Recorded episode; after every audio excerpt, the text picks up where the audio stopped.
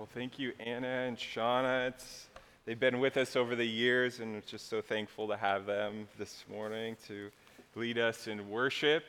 I'm going to now turn our attention to the Gospel of John. We took a long break to go through Lent and then uh, through Easter last Sunday. It was a blessed time we had together.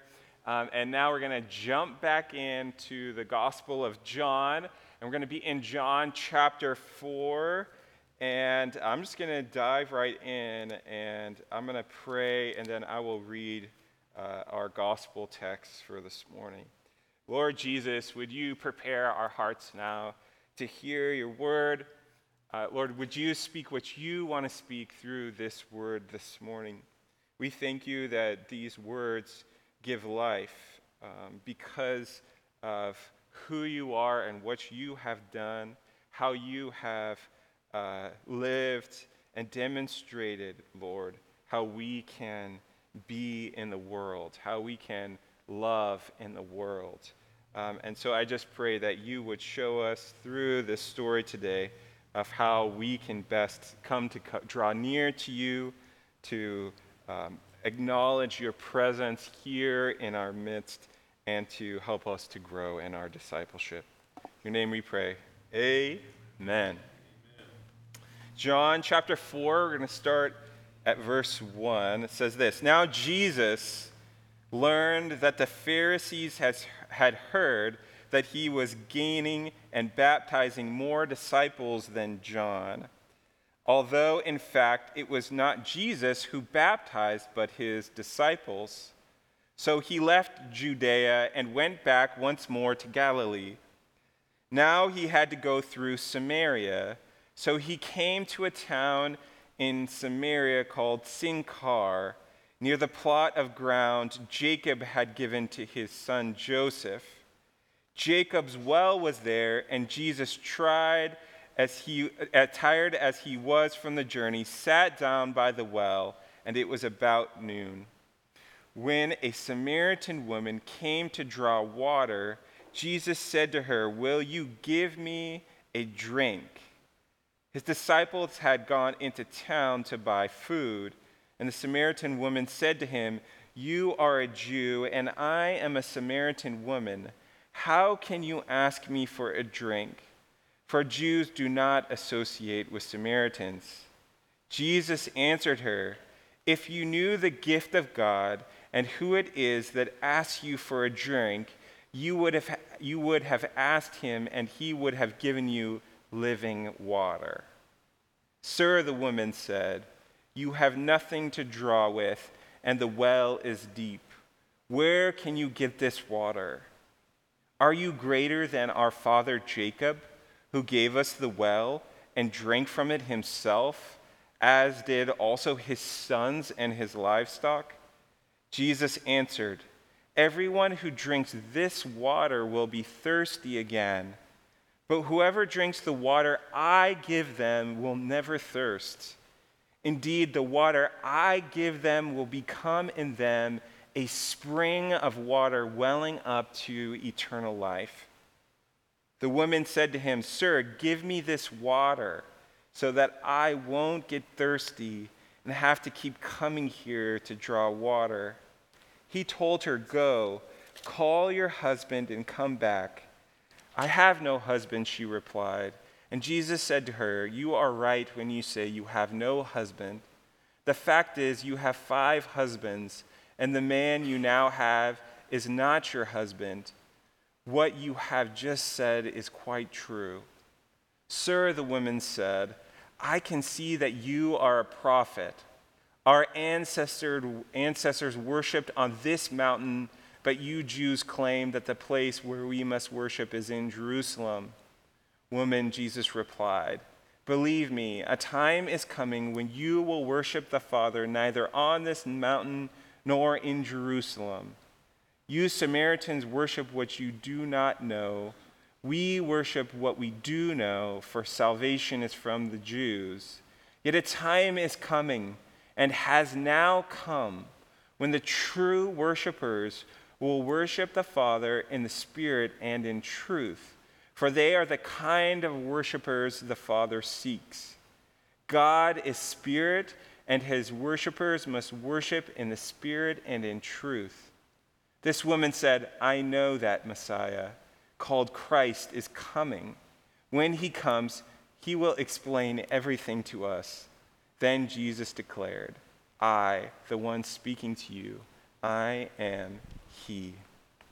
Uh, this week, kind of coming off of Easter, I sat down to do my sermon prep, and I, I try and just do as much studying as I possibly can. And in that study, I'm hoping that things are emerging that I can share with you. And I have to admit, by the end of my study on Wednesday, I was still curious out of the things that I had looked at what I was meant to share with this group. And so just decided to kind of lay that aside and went out for a run. And on my run, out of this concern for what I was going to share with you this morning, I just prayed and ask God, God, what is it that you want me to share from this story today? And I really felt this strong impression that what the Lord wanted to speak through this uh, gospel story this morning is just to show us how to see people to show us how to see people the way He sees people. And I wonder how much you experience this gap uh, in your life. I know I do, between how I see people and how the scripture, how the Lord sees people, how Jesus sees people. And so, what I want to do is just spend a little bit of time. I had to go back into my notes and sort of do an edit. It's like, okay, Jesus edit. Jesus wants to edit this sermon to go in this direction. And so, um, I, I want to just show you a couple pictures and explore two stories with you. Um, the first one is by a famous artist named Sadao Watanabe who is a Japanese artist, very actually well known in the 70s and 80s. This is an amazing story of uh, this artist that when he was about 10 years old, his father died, and he dropped out of school and instead decided to be apprenticed at a printmaking shop, and he learned how to do printmaking. And then when he was in high school, a neighbor invited him to church when he was 17 years old, he was baptized, and for the rest of his life, dedicated himself to creating uh, the images of the gospel in folk art, in Japanese folk art. And these, these uh, prints went into famous museums. They made it to the Vatican and the British Museum, the Museum of Modern Art in New York. Eventually, actually, Lyndon Johnson put these in the White House, and they hung in the White House. And this is what he said about where he actually wanted his work to be. He said, I would most like to see them hanging where people ordinarily gather, because Jesus brought the gospel for the people. And this is where the intersection of this folk art meets uh, the gospel. He says that Mingei, Japanese folk art's philosophy, is art for the people, by the people. And so we see in this picture here a new way, potentially, of looking at the story, our, our gospel story of Jesus meeting this woman at the well. I love that the artist can help us to see this from a different cultural lens. I don't think the attempt is just to say, well, this is, this is my culture and how I want to depict it for my culture, so much as to help us to see the multiplicity of colors, the multiplicity of cultures that can intersect with a story like that um, and begin to learn how to see people differently. See from a different perspective the same story, in a new cultural lens to see the same story. The image of God, Christ's likeness in this story from a new perspective. And then I want to juxtapose that. I know this was a long time ago, but I want to show you another uh, picture. This is from the story just before this one in uh, the Gospel of John in chapter 3, where Jesus is meeting with Nicodemus. And this is an African American artist rendition of this picture. I would have never picked up what this artist had picked up in the story. This is Henry Ossawa Tanner. And he was learning about uh, the story of Nicodemus, and what he drew from it was a similarity that he saw that in the African, African American worship habits that took place after emancipation when slaves were freed, they continued to meet at night as they had done when their masters had forbidden them to read the Bible. And so there is Nicodemus in secret with Jesus. And I wonder what the juxtaposition of these two stories can teach us as we look through different cultural lenses at, these stories and try and ask the question how do we really see people? You see, I would say that one of my cultural lenses on something like the story of Nicodemus is that I see Nicodemus, I have always interpreted Nicodemus as somebody who was afraid to come to Jesus in public. And I had a little judgment on Nicodemus for that. Like, you're the big, uh, high up religious teacher, you have all the right pedigree, and yet you can only go to Jesus at night because you're afraid of what may happen. You're afraid of what could happen to your reputation if you come to Jesus. Or we see the juxtaposition here with our, our, our, story of the Samaritan woman at the well, right? It's interesting that John weaves these stories so beautifully that he juxtaposes the story of a secret meeting at night with then a very public meeting right in the middle of the day. See, one, Nicodemus has to go in secret because he's worried about his reputation potentially, or maybe there's just some intimacy that can come out of this secret meeting, this danger in the air. But there's Jesus in a place he shouldn't be in, at a well that uh, people like him didn't usually hang out at, when all of a sudden a Samaritan woman comes, and in, in all of, uh, for everyone to see in blatant public. Uh, he's there speaking to this woman who he shouldn't be speaking to from a culture that is one that is taboo to speak uh, uh, to somebody from that culture. And, and yet, there he is, taking these two figures wherever and for whichever motive that they would show up and helping them to see deeper what they really desire, what they really need. It always fascinates me, you know, my two regular speaking uh, assignments that I'm signed up for on, on weekly, and I don't always do it every week, but my two regular assignments really happen here and then right below here. Um, and sometimes I think of it this way as the upstairs and the downstairs churches um, that I get to minister to. And what fascinates me about both of them is that there's a totally different audience um, that I engage with. Uh, for those of you who are new to our community, the community downstairs that I'm talking about is our homeless community. Um, that regularly has about 70 or 80 folks that I get up and do a devotional for, and I just do a small part. Uh, there's a fantastic team of people that do such great care for them, holistic care from jobs to food. But I get to get up and do the devotional, and sometimes, right when I get up, I'll just read the scripture and I'll have reactions. Like, like people get upset sometimes or people get really excited. And either way, they let me know. they, like, I'm not, I'm not really that shocked uh, by any reaction at this point. I've had people stand up and try and shout me down. Um, I've had people just come up to me in tears, broken, so ready and open for whatever the Lord may do.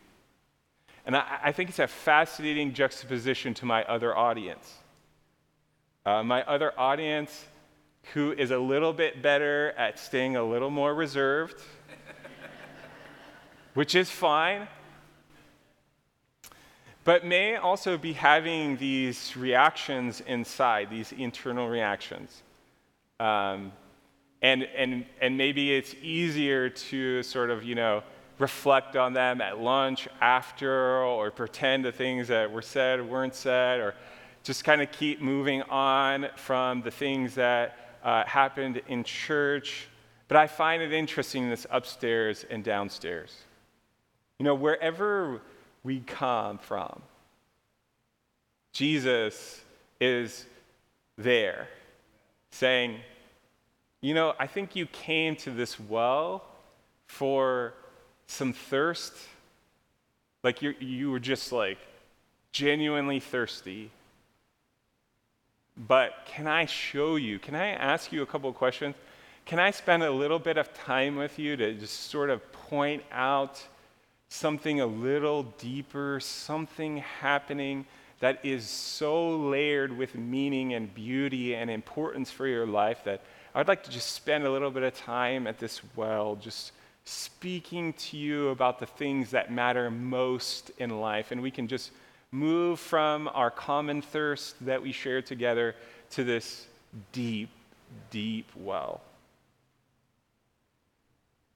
And uh, Jesus helps us to come in touch with our true thirst, doesn't he? He shows us. Uh, have you ever really been thirsty? Have you ever, like, I know in our world, we uh, have access to fresh drinking water everywhere. But this is like a human luxury uh, that is for only a select amount of people historically over time. Right? Like we're reading in a story here about most of human history how people were able to access clean drinking water was they would have to go and walk to a well and draw water from a well. And so people that were in that state of thirst had limited attention for anything other than getting that water that they needed. There's a lot of people that still are experiencing this reality as we speak in this moment.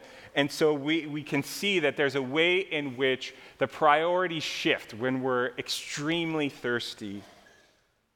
That when we thirst, that there, there's one thing that we want and we really can't even think about anything else. And this is what I want you to think about because it's a biblical theme that happens to many characters in the Bible, uh, both in the spiritual realm and in the physical realm, that those two things are tied up together. There are many times within the scripture that we can discover stories of people that were called to move, called out of where they were and into a desolate place. Why would Jesus, why would God call people out from where they are and into a desolate place? There really is a lesson for people to learn in a desolate place, isn't there? But it's not the fun lesson. But let's say you had this kind of thirst, this kind of desperate need for water, and I showed you just a little trickle of a stream in the middle of a desert that looked really muddy and gross. Now, for most of us, we would say that is disgusting. We would never drink from a little trickle of water out there if we could avoid it. But for the biblical characters who came across these types of streams, it was as life, as if God's providence. God had thought of them and was taking care of them as He had called them out into a desolate place. And now they have this stream of living water to help sustain them on life's journey. This is what's lurking underneath this story as Jesus is at Jacob's well, that this would have been the thing that people knew about as they came to this well. And, and, and, Jesus is trying to help this woman to get unblocked. The things that are blocking her from experiencing and acknowledging these streams of living water, both, thro- both being uh, refreshed within her and giving her new life, and then flowing out from her into her community. Jesus is spending time asking her the exact questions that need to be asked, exploring the exact themes, both personal and systemic, that have caused her to not yet be able to let these waters flow. And it is as if he's doing this divine heart surgery on her, just, just ministering to her spirit to unblock these things that probably she never even conceived that could be unblocked in her. And so he doesn't care. He doesn't care where she came from, he doesn't care her personal history. He's willing to work with her through the blocks in order to offer this living water. This living water that is the thing that he desires to see run so freely through each and every person. And I wonder this morning if we see people this way. If when we look at each other, when we look at the people around us, that those of us who have had the great joy of having Jesus come and minister to us to help us to get unblocked, that if we can t- then turn and look around and go, who, who around me whether it's in the secrecy of night or in the middle of the day, could benefit from just being seen the way Jesus sees. In Jesus, God was given a face and a heart, and He uses it to look this woman right in the eyes and see beyond what anyone else can see to look straight into the essence of this woman, to see the beautiful art in this woman.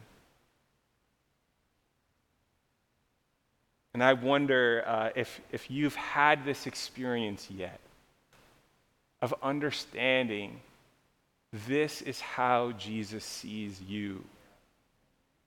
This is what Jesus sees when he sees you he sees the art. If you come close to Jesus, this is how you begin to see other people, isn't it? You begin to learn how to see the way Jesus sees, and it's all of a sudden, it's like they radiate in a way that you couldn't see before. I want to read to you a quote by another artist, guy named John Ruskin. He said this about seeing. The greatest thing a human soul ever does in this world is to see something and tell what it is in a plain way. He says, hundreds of people can talk for one who can think, but thousands can think for one who can see. I would add to this that we all think for the one who can see. The one who truly sees invites us to have sight. That Jesus is saying, Would you look with new eyes upon your world? I have a, another picture here.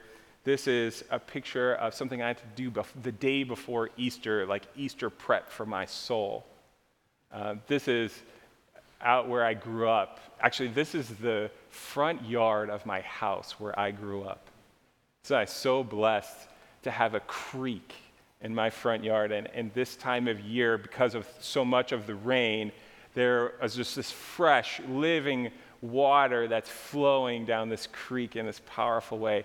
And then I got to just spend a little bit of time with my family, and particularly uh, my uh, kids and my niece, uh, nieces, and we just explored the creek together. Third generation creek exploration. And it just blessed my heart. I stood there and I watched the sun shining and I watched my kids just enjoying the creek. And I remembered what it was like to be a kid enjoying the creek. And it, it just blessed me. There's something about living water flowing that we just know we're made for. We know that this is what actually gives us life abundant. And as Jesus extends this life abundant to the people in his world, it is so incredible to see how they respond. To see them live unblocked and new and refreshed and alive. And I know that's Jesus' heart for every person here. His heart is just get us unblocked. Whatever the things that are weighing us down, whatever the historical things that have happened to us, that have broken our spirit, have left us lonely, have left us hurting, Jesus sees and he knows. And he says, Take this living water. What I want to do for just our last little moment together is read two verses in a, in a posture of prayer. And I'm just going to give you two invitations as we pray, as we ask the Lord, would you unblock us um, and give us the streams of living water? So, would you go into a posture of prayer?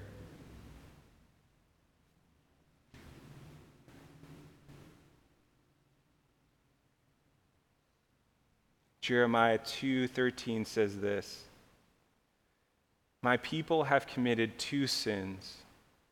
They have forsaken me and the springs of living water and have dug their own cisterns, broken cisterns that cannot hold water.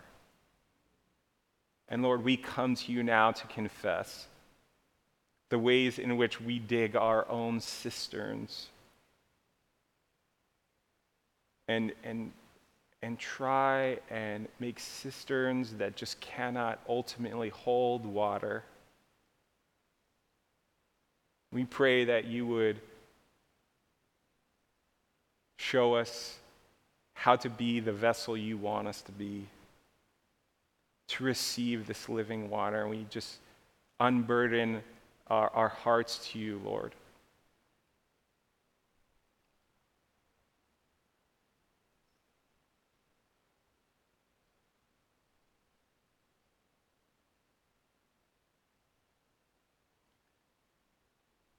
Then Ezekiel 36 says this For I will take you out of the nations, I will gather you from all the countries, and bring you back into your own land. I will sprinkle clean water on you, and you will be clean. I will cleanse you from all your impurities and from all of your idols. And I will give you a new heart and put a new spirit in you. And I will remove from you your heart of stone, and I will give you a heart of flesh. Lord, we receive now this gift of a new heart. Would you take everything that is hard in us, everything that is judgmental in us, everything that gets in the way of us truly seeing the way that you want us to see? And in its place, would you give us a heart of flesh, a loving, compassionate, caring heart? where streams of living water can flow freely and we can have so much joy. In your name we pray, Lord Jesus. Amen.